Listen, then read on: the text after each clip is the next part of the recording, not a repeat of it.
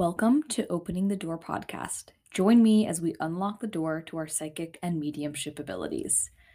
Welcome to season two of Opening the Door. Really excited to have you here with me for this season. Obviously, nothing's really going to change. I'm just doing it year to year. So, short season for season one since we started in August, and here we are February 1st to start season two. I took a little break, obviously, in January. Thanks for hanging in there while we had no new episodes. I'm excited to bring this one to you. Today, you'll hear a conversation I had with Logan, the empowered mystic. We talk about trauma informed spirituality specifically, and I love this conversation with Logan and the lens that she looks at spirituality through. I do want to mention that sexual assault is mentioned in this episode, not in any great detail, but we do talk about survivors and things like that. So if that's not something that you're ready to hear about, I wanted to tell you before we get into the episode. Beyond that, we talk about pop music and dispel some regularly used spiritual teachings that just don't sit right with us. This might ruffle your feathers. You might not agree. I invite you to allow yourself to feel ruffled and explore why you feel that way. Enjoy the episode. Today, we're welcoming Logan to Opening the Door podcast. I'm going to have Logan introduce herself here. So, Logan, you can go for it. Okay. Thank you, Haley. So, hello. Thank you. now I'm like being weird because I don't know where to look. Um, but uh, so, I'm a former social worker, uh, missionary, and youth pastor. Um, I graduated in 2016 with a bachelor's in religion and sociology, and I have a really weird obsession with Egyptian mythology and just other cultures in general because I've traveled a lot and I used to want to be an archaeologist growing up. so never let that die. But I also have a certification in trauma sensitive yoga that I got to use alongside my social work and my volunteer missionary work that I was doing at the time, working with survivors in the red light district there uh, in Germany and other places. I left the church officially in 2019 after my missionary experiences led me to an extreme spiritual awakening and slowly I became this wandering mystic that believes a lot of different things than I did a decade ago, or really even five years ago, to be honest. Uh, 2020 certainly forced me into a lot of uncomfortable and gut wrenching situations as I'm sure it did everybody else. And in that time of COVID isolation and leaving the church and finding a new spiritual home, I started to notice a strange pattern uh, that these New Age and witch and other spiritual communities meant well, but did seem to be perpetuating some unhealthy ideas. So I'm excited to be on this podcast and thank you for letting me introduce myself. And I'm sorry if that was really long. it was lovely. I feel like it gives such a good background on who you are and where you came from, which is I think in this conversation we're having about sort of Necessary. like trauma informed spirituality and sort of myth busting some of these common beliefs in the spiritual community at large is right. that's important to know. Totally. Exactly. Thank you so much. Appreciate yeah. it. So we touched on a little bit in your bio some things on your journey, but tell me a little bit more. How did you get started specifically in trauma informed yoga and tarot and some of your other offerings? Sure. So originally, um, in in college, I technically studied social work. My sociology part of my degree should be technically social work, um, but my college didn't offer a minor, um, and they messed up something in my schedule. So essentially, I'm just missing like a semester of uh, unpaid internship, and that's the only reason I don't have my social work license. And I just am stubborn and haven't gone back to finish it. So um, that is where my desire to use trauma sensitive stuff came from. Was my social work background and working in different um, nonprofits and mentoring, things like that. And I uh, actually, my grandma, my paternal grandma, is a yoga instructor, and she has been for, she's in her 80s now, and she's been in, instructing for almost 50 years. So she's still teaching classes. So I kind of learned from her and kind of was like, let's combine forces. And when I was still Christian, I wanted to use it to help people recover from um, trigger warning sexual trauma. So I I had a lot of things that had helped me heal from and centering myself and um, i wanted to be able to bring that healing to other people so that was kind of originally how i got into the yoga specifically and then years later when i started changing my belief system is when i said okay so around 2019 um, is when I was like, how can I bring my background and my work, how can I use it in a way that's ethical, but still helpful in a mentoring spiritual way? Because I wasn't a youth pastor anymore, I didn't want to go to seminary anymore, but I had this yoga certification, I had this social work background, um, and I had these mystic tools that I had been taught um, and brought uh brought up with from my paternal grandma and then uh, also self-taught myself you know? So um that's how i came to be familiar with these practices and use them and ultimately try to teach other people yeah so cool i love one of the things that i love sort of about the spiritual community in general is when people's hearts are in the right places that wanting to help people in the best way that they can. So I love that you brought your former background into it and like braided it into your new services and offerings and spirituality. Deconstructing your past religion. Mm. What and sort of moving into sort of like esoteric practices in terms of like tarot and different types of spirituality. What did that feel like for you? It's felt like a lot of different things at different points. I think at the beginning, it felt really scary, but mostly really freeing. But then I also had a lot of really like weird, terrifying spiritual experiences during COVID. Mm. And I don't like this would definitely be the podcast that I would that I would be honest about it on. But like I had some very uh very weird experiences that led to my awakening and when I started using um, esoteric practices that made me a believer. Yeah. So yeah, so I'd say it felt freeing, but then also terrifying, obviously, right?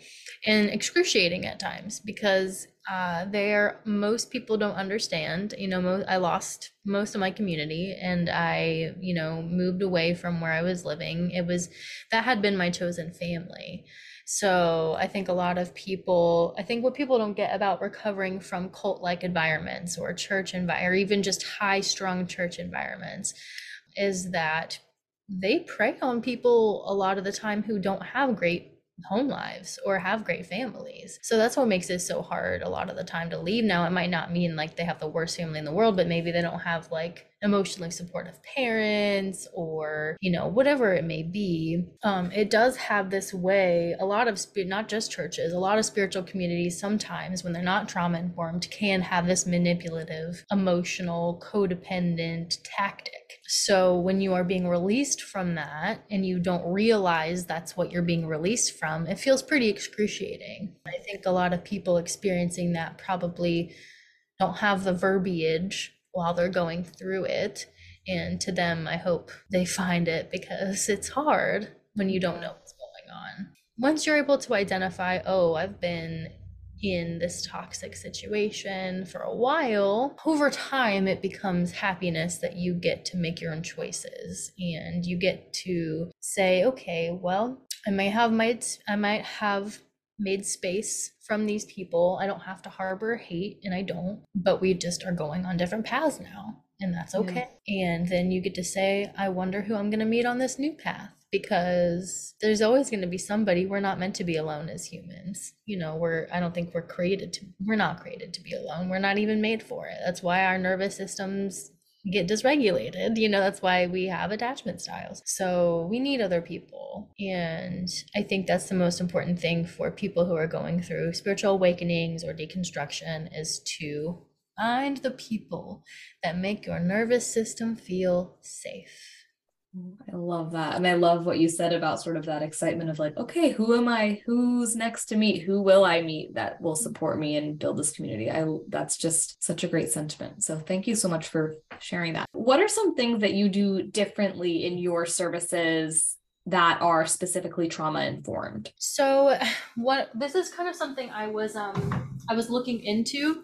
So I'm going to give my brief explanation and then I'm going to give actually the CDC's specific six tenets of what something means to be trauma informed because I was like, well, I don't know what the world standard is for that because I know what I was taught and what my certification taught me, but it's also very specific, right? Like social work plus the trauma informed yoga is very specific. So for me, being trauma informed is about language, it's about consent, and it's about awareness. So, those are the three main words to pay attention to.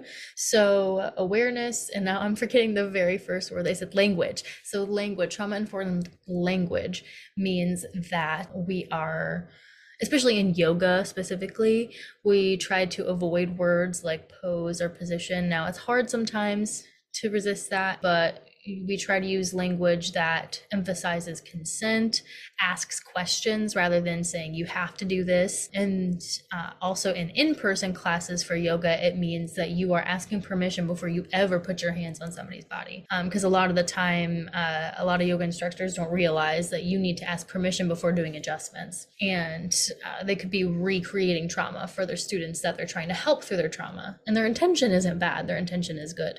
So we want to remedy that, right? So knowing that, uh, knowing that for context, um, that brings us to the awareness part, right? So just being aware that everybody has had trauma in their life or knows somebody who has trauma. If you're lucky enough to get through life without some kind of trauma, I'm not really sure.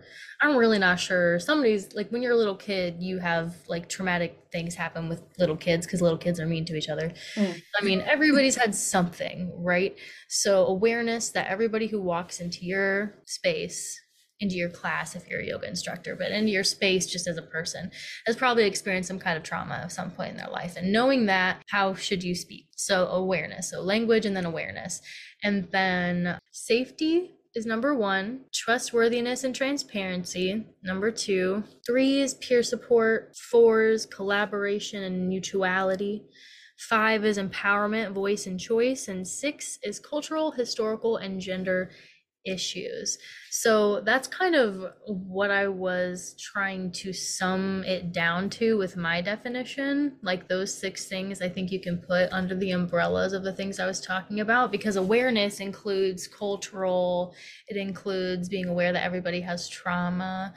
So, being trauma informed really just comes down to, yeah, that awareness and just making sure that your actions are in alignment with consent. Yeah so consent because you cannot have anything be trauma informed without consent. So i see a lot of things flying there on the internet. I'm very choosy about what spiritual people i follow because i do not like people who not not that i do not like people. I do not like accounts that are not aware you shouldn't force your um, some of your energetic stuff on people so I understand if you want to do like online timeline feed cleansings and things like that. A lot of the ones that I follow have like a consent tag on it. So they're like, keep scrolling if you don't want to receive this or like something like that. So it's like, it's still doable. It's not like you shouldn't do it.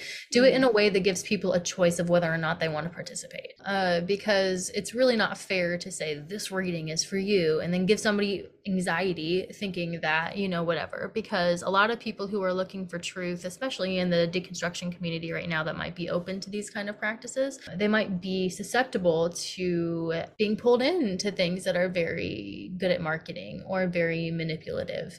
And so, if you are somebody who doesn't want to be manipulative and wants to be more trauma informed with your marketing, with your tarot readings, with your yoga, with whatever it is, coming from a stance of consent is going to make you like 99% more trauma informed automatically. Like it will just come naturally if you just come from that perspective. Does that make sense?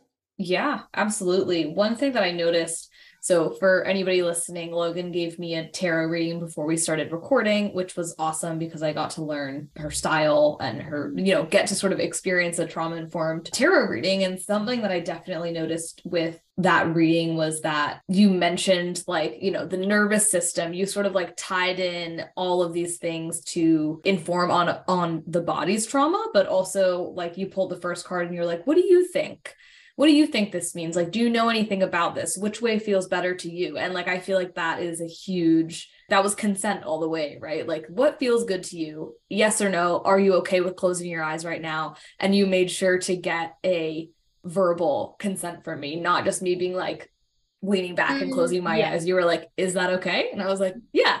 So yeah, I just, I thought it was it was really cool to experience that in in real time. And definitely i'm taking some really good trauma informed informed pointers away from you know for myself within that's awesome. That makes me really i'm like tearing up. I'm like that makes me so happy. Yeah i am too. I feel very emotional. Like Aww. i guess it felt really good. Yeah it felt really that's good so great. well like, i think yeah. For me, it's like I think the reason I don't know about you, but the reason I feel so emotional about it is because the reason why consent and asking those questions is important is because that's part of empowerment. Empowerment is not about is not about taking from somebody else and it's also not about giving your energy to somebody else. It's about knowing you already have it here. And yeah, so I feel like when you've had your consent taken away from you at any point, having somebody ask you, "What do you think?" or ask them, How do you feel about this? That is a physical way of giving it back to them, of giving their power back to them when it's been taken away. So I think that's part of what makes it feel so good too. Yeah. Oh my gosh. Wow. Yeah. I love that. Giving power back to people. So, so mm-hmm. good. Yeah. Speaking of consent, what do you think about? I know my opinion on this, but or let's hop into like some spiritual community stuff. Let's do some myth busting or just like talk about some stuff that we kind of don't sit right with us. My first thing, this wasn't going to be my first thing, but I'm going to mention it because we're talking about consent. Yeah. I, in the manifesting mm. type thing, I really do not think that you should be manifesting a specific person no. into your life. I just feel like it takes their consent completely away. Like, oh, imagine if you were dating somebody or you mm-hmm. married somebody or this person was your best friend and they were like, I manifested you for months. I would be, I would not be happy. I no. would be very unhappy. Now, if they meant it in the way like I was manifesting a person and you came along, right?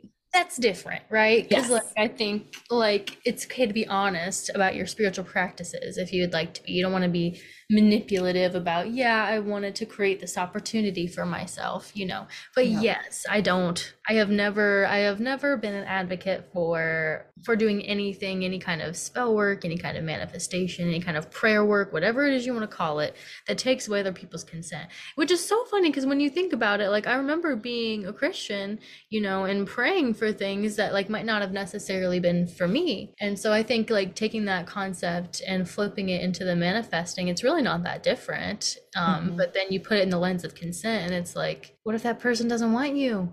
Why do you want somebody who doesn't want you, baby? Yeah, I agree. I agree. I really feel like, yeah, manifest a person. You can say, like, I want to manifest a person who's loving and loves me and loves yes, this and that, or like, quality. but not like I am manifesting Johnny down first name, last name. Yeah, like Johnny down the block with a wife. right. Um, yes. Um, That's not yeah, your twin so that... flame, baby. I know, I know it can be weird. Like I have not been perfect in my younger years journey. You know, don't get me wrong. My dark feminine took some dark turns at some points, but I learned, you know, that you yeah. need to make sure that you are not hurting other people in pursuit of of that self-actualization and that empowerment. Being empowered does not mean you get to hurt other people a free pass. And I think I think sometimes that's kind of the vibe I'm getting lately from mm. the dark feminine, but maybe that'll be something we talk about with one of your questions. Yeah, there's a lot of beliefs in the spiritual community that don't yes. like feel right in terms of acknowledging human trauma. Mm. One of the things that you and I got started talking about on Instagram messages was mm. this idea of like soul groups or soul families, yes. mm-hmm. you know, reincarnating together, however you want to call it, and how you choose your family before you get here. Mm. So let's unpack that. What are your thoughts on that general belief? So here's the thing. Automatically, my mind goes to my trauma within the church because it reminds me of Calvinism. And if you've never heard of Calvinism, have you? I've heard the name, but I, I couldn't define it. Okay. So uh, Calvinism is basically Christian fatalism, right? And they have they have these tenets called TULIP. And I'm going to tell you what it stands for. Okay, so it stands for total depravity, unconditional election, limited atonement, irresistible grace, perseverance of the saints. And what all of those things mean, this is what I grew up learning. Total depravity means we're all sinful, we all suck ass, essentially. Like you're bad, you are made of bad things, you're bad. Mm unconditional election means God already knew who he was going to save before anybody was ever born. So he knows who's going to hell, he knows who's going to heaven. Limited atonement, yes. Limited atonement, I know. Limited atonement, I actually never quite understood this one very well because it didn't really make sense to me with the unconditional election. Atonement means being saved from your sins. So limited atonement means like you're only saved from some of them. Right. Or like you can only be saved so much, maybe.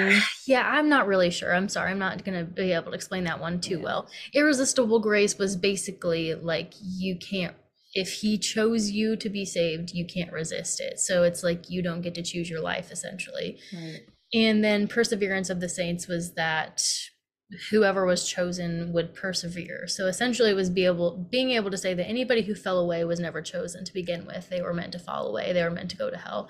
And anybody who perseveres was meant to persevere and was meant to go to heaven. So it's basically a roundabout way of just confirming their own beliefs in a very circular, interesting way. And that to me is what it sounds like. That wow. is what I hear when I hear soul families, when I hear you chose your family before you die. Do you that people who had people who had toxic families did not write these rules. Because yeah. Yes. never in my gd life would my soul in my opinion choose the families that i've had that I was forced to be in. I can respect that somebody might find comfort in that because I have had some survivors, few, but I've had you know one or two for survivors tell me that that perspective was helpful for them. And you know what? That that's their that's their perspective if that helps them. In my opinion, that is a form of dissociation because you're not actually acknowledging that somebody did something wrong and it it hurt right yeah i feel like it's it seems so like one predetermined and um it just feel it feels sort of like it places blame on and okay i'll start here. I'll start with this. You're totally it, fine. it feels very good yes if you have grown up in a family that you love or like that has never inflicted like huge trauma on you and like stuff like that. And i think it's like oh you know when i was really getting into like sort of having my spiritual awakening listening to podcasts looking mm-hmm. at social media like learning all this i did think like yeah like that's all well and good but like there are really evil people on this earth who do really evil fucking things and mm-hmm. it felt like it just it never acknowledged those people like it only acknowledged happy relationships and like all this stuff and i'm like where mm-hmm. is the acknowledgement of human evil and trauma that happens to people on this mm-hmm. earth like it just kind of feels like it it almost ignores that and that's when i had a problem i was like where do these people who inflict fucking pain on others. Fit mm-hmm. into this there is and airy lack of accountability. Yes. There's a lack of accountability in that and it becomes a victim blaming and it's it becomes a, a, cesspool and and just really a recipe for gaslighting and victim blaming. Um, and i think we really need to be aware of this as a spiritual community. Like uh, i also have heard the term victim mindset used a lot by a lot of spiritual leaders and if you're listening to this and you're a spiritual leader, stop. stop yeah. saying that.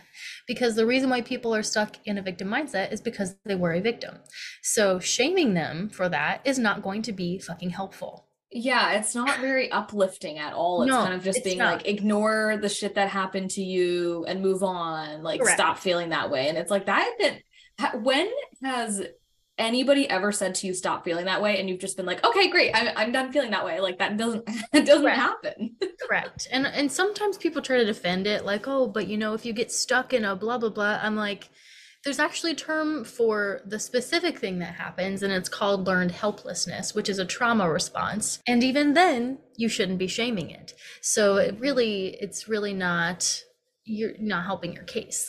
You know? Yeah. So and- victim blaming and stuff.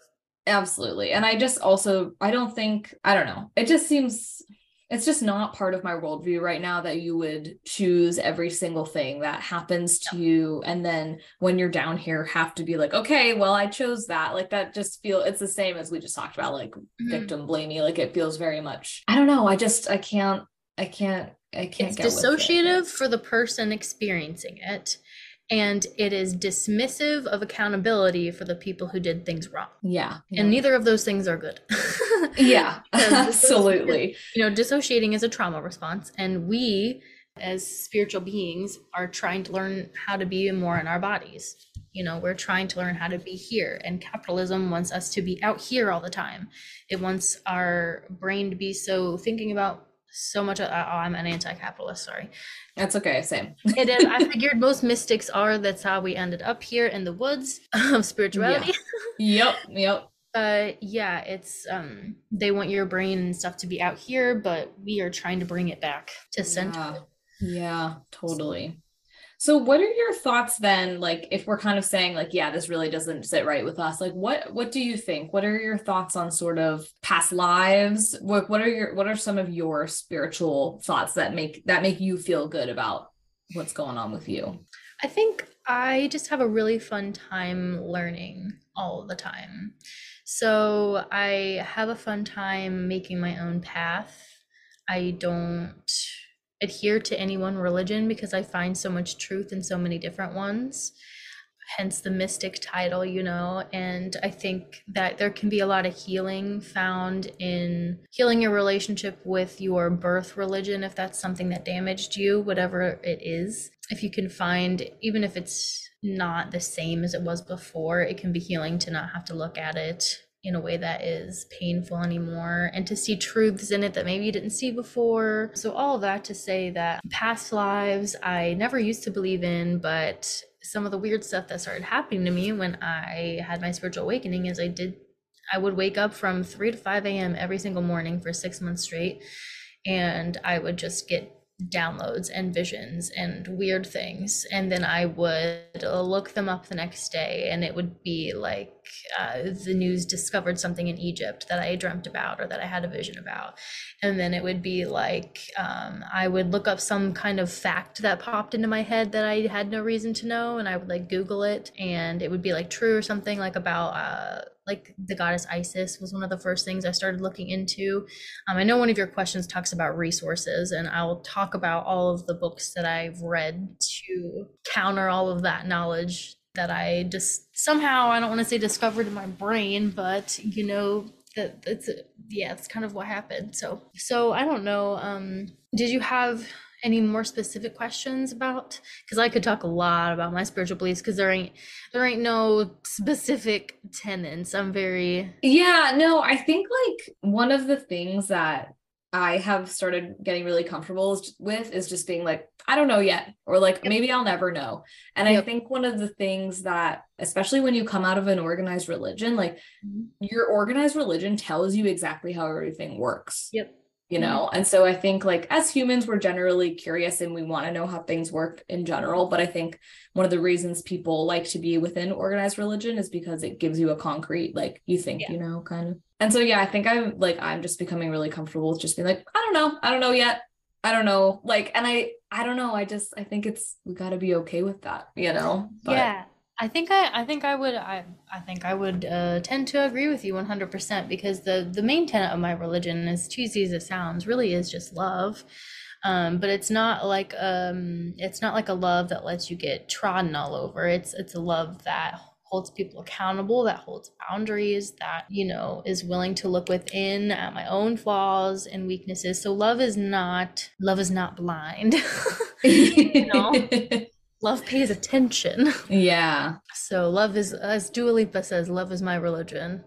I love that. Uh, that that song actually makes me teary eyed sometimes. Like this is a pop song. I don't care. I love this song because I, I really do feel this way, and I love her for writing that song. Pop can bring the power. I totally. I believe. use pop even when I was Christian. I used to use pop music as worship time for me because it is so. I don't know. There are some songs that I really do feel like artists meant to be spiritual, and people sometimes just don't listen.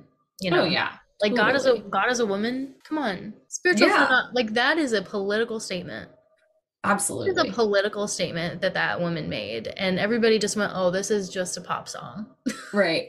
Yeah. because she's pretty and skinny and knows how to sing. They did right, and like I feel like that got really mixed in with like sex too, which there's nothing yeah. wrong with that, but yeah, I do think there was kind of like a bigger bigger moment going on there for sure. It, it was. I mean, she knows what sells and she knows what's going to get the message out there because she's a smart businesswoman. But, anyways. So I think something that happens in the spiritual community a lot is this sort of like want or need to elevate yourself and live above all like mm. human suffering in the world mm. and mm. sort of maybe like turn a blind eye to it and only look and work inwardly on yourself What are your thoughts on that, and, and how can we uh, maybe do both a little bit better? So, I think that as somebody who tends to isolate as a trauma response, this is really like, this is something I've thought about a lot because I know how important like I'm one of those people who gives very good advice but in some in some aspects I do struggle to to take it myself.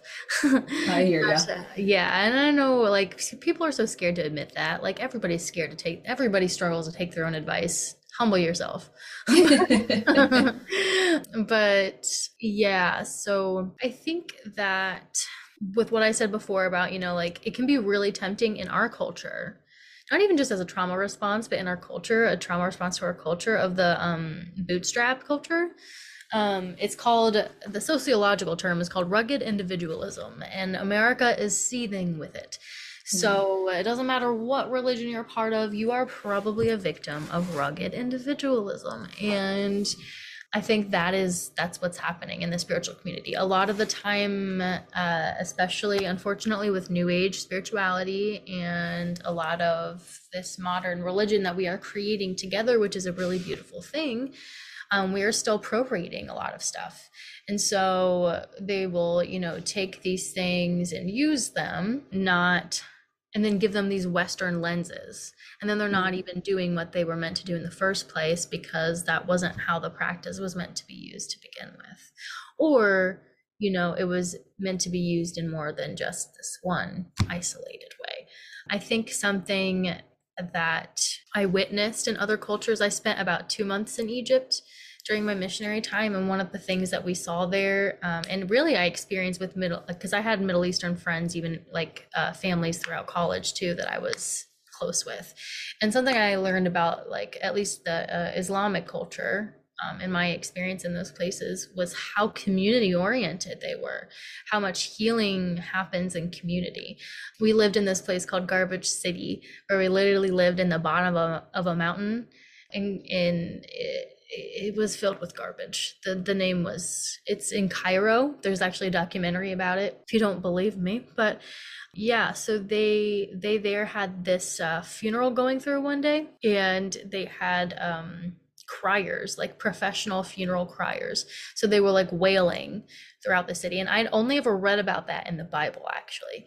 So um, some cultures still do these things where they get together and they're wailing together as a community over this soul that's passed. And i know that's kind of um that's more of a grief example but the the but that grief is spiritual you know? So a lot of us are going to be experiencing healing from grief in the coming years uh you know and uh, probably a majority of us have something to grieve in the coming years or to heal in in the grief area. And that's a very spiritual process. You cannot healing is spiritual, whether people like it or not. You know, whether you want to attach a deity to it, healing is a spiritual practice, and we're doing it all the time. So, yeah. while there are some things that we are always going to be responsible for in ourselves, like I am responsible for my reaction, I am responsible for how I respond to life's events, I'm, you know, responsible for my own joy and creating my own joy and things like that. I'm not responsible to completely heal heal myself alone. I'm not I'm not required to never ask for help. I'm not required to sit alone in my grief and um, lie about how I'm doing. And are unfortunately, I think some of the toxic pos- positivity is pushing people into those isolation because they think they have to be perfect before they can present themselves to a community. And I think that's really dangerous because that's the exact that's like what the church did with holiness. Mm, and yeah. now we're doing it with manifestation and positive vibes. It's really literally the same thing.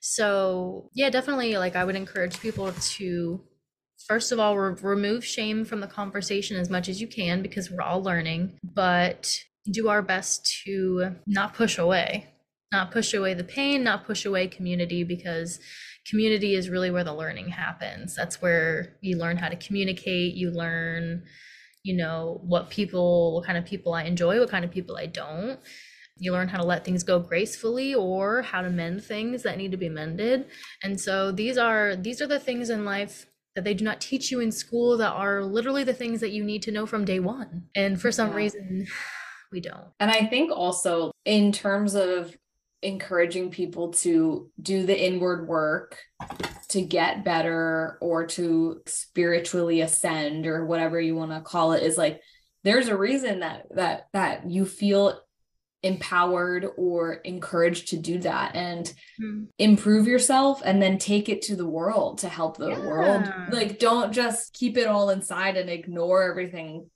that's going on around you in society. Like the song, do you listen to Florence and the Machine by any chance? I don't regularly, but I obviously know them and I know a couple of their songs. So Yeah. So I might know the one you're talking about. so there's this song called Light of Love. It is so good. I'm obsessed with it. But Okay. like so it's kind of all about her like what she writes about is like I I was happier when I was like sort of numb from what I from what was going on in the world and it was so much easier to just focus on like me myself my hangover like that type of thing Yeah. than to be awake and realize like how hmm heartbreaking the world is and i feel like it's and she said like basically encourages in the song like don't do that. Look look at it look at it. Hmm and i feel like that's such a good reminder to the spiritual community. It's like it feels really good to like just be focused on yourself and just work on yourself and only do this stuff hmm because it's really hard to look It is hard.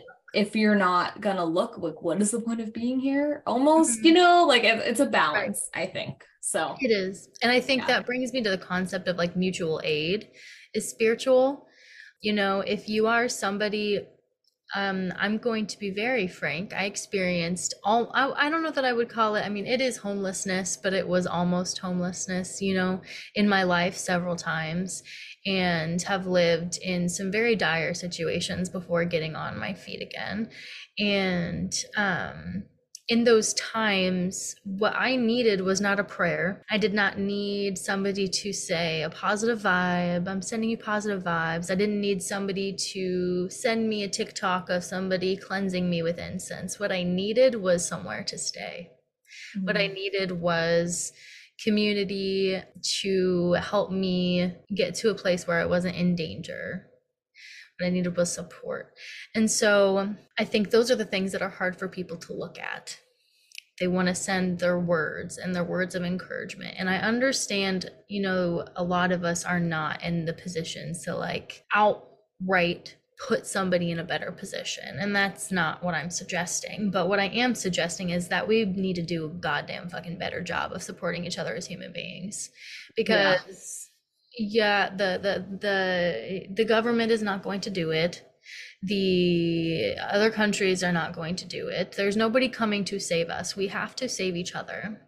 And if we do not realize that, if we do not act upon that, then your spiritual practice is going to fall empty and short. yes. Goosebumps. Yeah. So much so much great stuff in this conversation so far. Are there any other regularly used techniques or practices or beliefs in the spiritual community at large in general that you would like to dispel? Yes. The idea of divine masculine and divine feminine in the way that it's being sent around lately. okay Um, and also just a caution for people to watch the things that they are appropriating.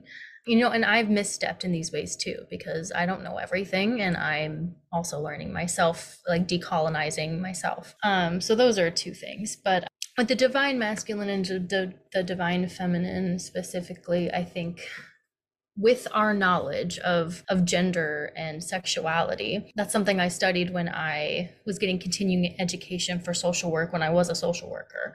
So I, i've been to several um, transgender like awareness conferences and like sexuality like um, education conferences because i was a sexual violence prevention educator. So i had to learn a lot about those kinds of things. And you learn scientifically there is really no such thing as biological gender obviously because that's a social construct. There also really isn't a such a thing as a biological uh, binary sex. There's really no such thing as just two biological sexes and that's something for a long time people have been clinging to but that actually isn't true because there are as many intersex people as there are redheads in the world. So, like percentage wise, that is a fact. I promise you. You can look it up. um, and so, knowing that there are as many, you know, intersex people as there are people with red hair kind of puts it into perspective for you, you know, that it is a spectrum that we've created boxes. And so, knowing that, that's why sometimes when I talk about masculine and feminine energy, I even say hard feminine or soft feminine or mm. hard masculine or soft masculine because there are those versions of both. I think that when you people look to nature, if you would look to nature, you would see how many variations there are. And indigenous cultures all over the world were fluid, you know, or Christianity stuffed it out. And the reason I believe that is is because when you are living in a spiritual way that accepts everyone and allows for community, that's powerful. That's powerful. Yeah. That's very different than the way we are currently living. Because who would then be in charge if we lived that way? If we actually mm-hmm. liked each other?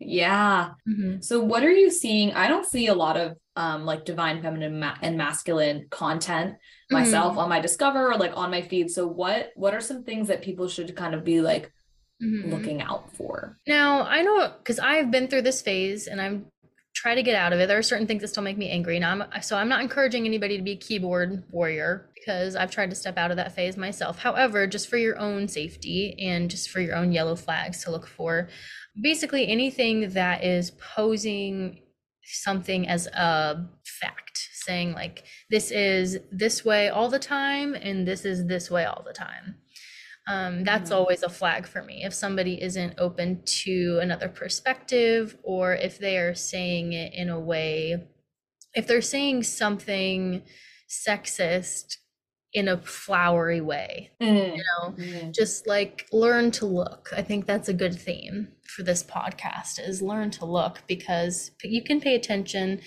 for example something I disliked on somebody that I actually used to like a lot. I'm just trying to think of like a very specific example without calling anybody out because everybody's just trying to do their thing, you know? But for example, the very stereotypical soft feminine, I have to receive, and in order to get the man that is meant for me, I have to be in this receiving energy, and he mm. has to mm. take charge and I need to be soft and he needs to be this like warrior. And it's like that is literally patriarchy. you are you are perpetuating that sweet pea. So I mean if that is who you want to be, if that is who you are, that is fine. But do not push that on people who are not that way and then tell them that they're not going to find somebody or that they need to be more of or less of. Um, and that's where it becomes problematic. Not when you are stating, this is what I think, this is what I want to be. When you're stating, you must do this in order to reach this spiritual hierarchy that I created and I'm now imposing upon you without your permission or consent. Yeah. And I also think in the age of like social media, Instagram Reels, TikTok, mm-hmm. people are very much encouraged for growth reasons to niche down yes. really hard. And I think when you niche down super hard, mm-hmm. you kind of get caught in some yeah. rigidity.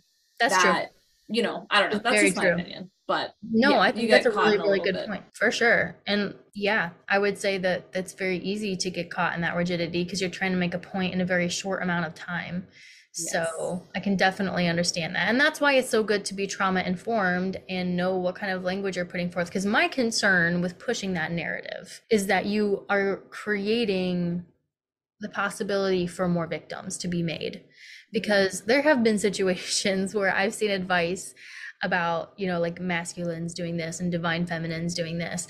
And it's r- literally just them encouraging allowing women to be abused and it's like kind of that same like um I don't know if you've heard of it, but like Gothard family values, like church values, mm-hmm. which are essentially, you know, like man, uh, woman submits to the man type of thing, but literally just new age language. So that's my that's my concern. Look at the language, look what they're saying, hold a mirror to it. How does it make you feel? Do you feel empowered by this, or do you stop and you're like, that feels a little bit limiting to me? Yeah. discernment for Yeah. sure. Asking Important. questions is always good. Yes. So, what can other practitioners do to become more trauma informed in their practices? And do you have any resources to share for that? Yeah, so this was one of the questions I was excited about. So there are tons of things you can do to do trauma informed. Honestly, with it's getting its popularity in 2017, when I got my certification, it was really just starting to become more popular. It'd been around for about 10 years at that point, or maybe since the 90s or so, because originally trauma informed yoga was created to help um, vets and um, sex trafficking victims suffering from PTSD. So um, that's originally why trauma informed yoga specifically was created. And so you can be actually be a yoga therapist and things like that. But for practitioners of any kind, a way that I recommend you being trauma informed is literally you can Google trauma informed um, tips. Research, just research, learn for yourself. How do I be more trauma informed? You know, but as regards to the podcast and sharing, we need to create an awareness that everybody has trauma that comes into your space. I can't remember if I said this when you and me were talking or when we were recording. I think was just when you were talking to me earlier. But yeah, we need to create this awareness that everybody has trauma that's walking into your space. And with that awareness, we can adjust our language and our actions and not speaking in a way that forces people to do things they're not consenting to. So, language, awareness, and consent are three umbrellas that you can try to put your work underneath and run it through a scan to see am I being trauma informed right now? I did read this earlier, but I just think it's important because I didn't even know it existed. And I'm probably going to make a post about it by the time I don't know when this is going to go up, but I'll probably put this post up soon. But it's about the actually the CDC's um, guiding principles to a trauma informed approach. And I thought that would be really good because it's just like kind of the overarching for everybody's goal if you want to be more trauma informed and it's public information and there's a pdf for it.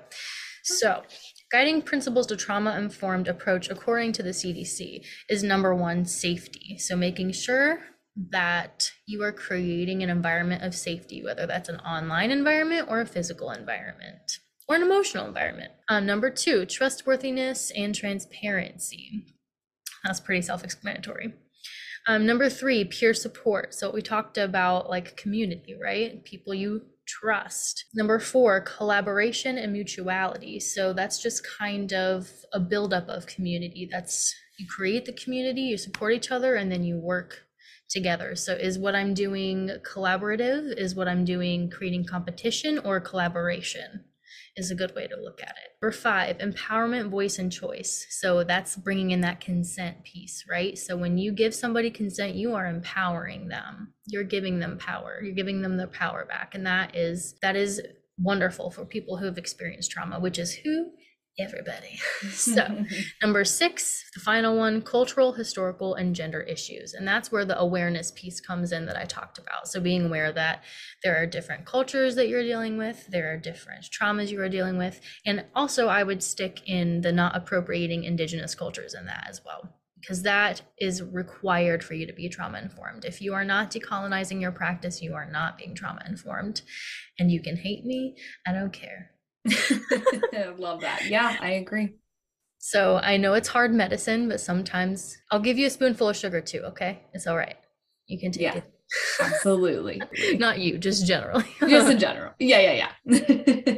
And it's- yeah, I love that. I know it's hard because like I think that word, I don't know if anybody's actually against that word or not. I haven't come across anybody who's super opposed to it at this point, but I'm sure at some point. Because think Um, about think about what colonization is. And I'm sorry, I didn't mean to cut you off, but oh, that's okay. colonization itself is traumatizing to everyone involved, right? So Yes. in order to be trauma informed, we have to address Yeah, and it can feel big, but like if you Right. never start, Mhm. it's never going to happen. So just got to start. So, yeah, Yep. Totally agree. Why do you think it's important to do this work in a trauma informed way? I think this is sort of this question has sort of been answered throughout Uh, Yeah. but yeah. But no, I think it's good to verbalize it though, because it's like, okay, well, she's telling me all this stuff about trauma informed, but why should I care, you know? And I guess it's true. We have talked about why you should care is because everybody has trauma, you know? Um, that's the biggest reason is because everybody has trauma. And if you want to be, if you want to be a better person, if you want to be a more collaborative being, if you want to be a part of creating a new culture, of being of being a light bearer or a way bearer to a new world, dare I say, then you have to do new things. And new things are not always easy. In fact, they are almost always difficult. So, Good answer. All right, last question here. What can someone who's listening right now do in their daily life or right now to open their door up to their natural intuitive abilities? I think this goes back to what we were even talking about in our reading a little bit, or in between, kind of in my rantings, which is coming back to center. And when you are able to create a practice, which looks different for everybody, and that's what's so beautiful, you know, everybody is different, so everybody needs different things in their practices. Um, when you create a practice that helps you regulate your nervous system and recognize what your body feels like when it feels safe and secure um, and calm and in a homeostasis that is not toxic, a positive homeostasis. When you become familiar with that, then that is where you recognize your true voice the most, right? Because we're not listening to a voice of fear. We're listening to a voice of peace. We're listening to a voice of logic, of not just logic, but also heart. So it's a way to bring the the upper chakras and the lower chakras together and they meet here and that is where the intuition is is when the upper and lower chakras come together and they meet in your heart you know what i learned the other day that's really interesting i didn't know this. This is relevant i promise. Uh, because i was thinking about chakras and about your intuition and opening up your abilities. Did you know that your heart i don't know if it's like deep in the center or something of the tissue or the muscle or whatever contains similar intelligent cells it's the same type of intelligent cells. It's a small amount it's a small clump as your brain. I did not know that. They this is i don't know if this is a recent discovery or if they're just not talking about it might want to google it to make sure it's true but i did read that that they do have the same intelligent cells somewhere in your heart as it is here which would make a lot of sense right because Yeah. people literally die from heartbreak and people die from brain failure people and, and i think people talk about like the soul and, and just like a lot of science backs up a lot of things like chakra work and power centers and um, your intuition and things like that so just knowing that your heart is intelligent and when your heart is calm is when you can hear that intelligence the most That's great. So, where can listeners find you if they want to follow you on Instagram, maybe grab a reading from you? Where can they find you? So uh, my Instagram is at the Empowered Mystic. So, and then I also do have a podcast, which there's only three meditations on there right now. I would like to add more, but I do have free musical meditations on my podcast. It's titled the same, The Empowered Mystic. I try to make everything the same and easy to find.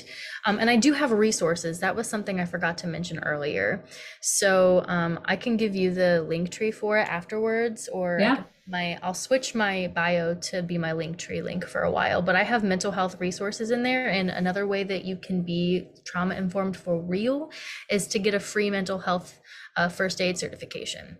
And um, I'm actually certified in that. I got it a couple months ago.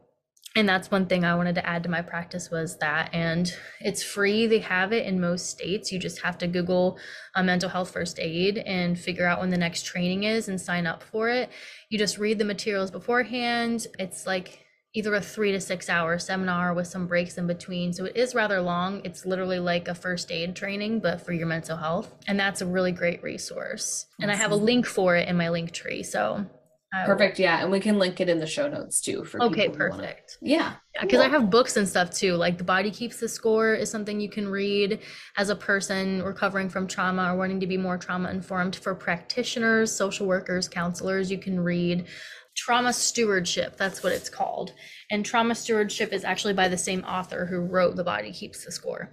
Cool. So if you're familiar with that, you can read that. Also, It Didn't Start With You. That's another good book too. Ooh, okay. Sounds mm-hmm. good. So we'll link all those resources as well. And Logan, thank you, thank you, thank you so much for being here and sharing your thoughts and having this discussion with me. Very welcome. It was very easy to talk to you. I could probably talk for a lot longer, but I was really excited to be here and thank you for hearing me and um and doing what you do. Thanks for listening to today's episode. If you love the podcast and listen on Apple, please be sure to rate and leave a review. If you want more from Opening the Door, follow along on Instagram at Opening the Door Podcast. Have a question about psychic work or psychic development? Email openingthedoorpodcast at gmail.com and you might have your question included in one of our future Q&A episodes.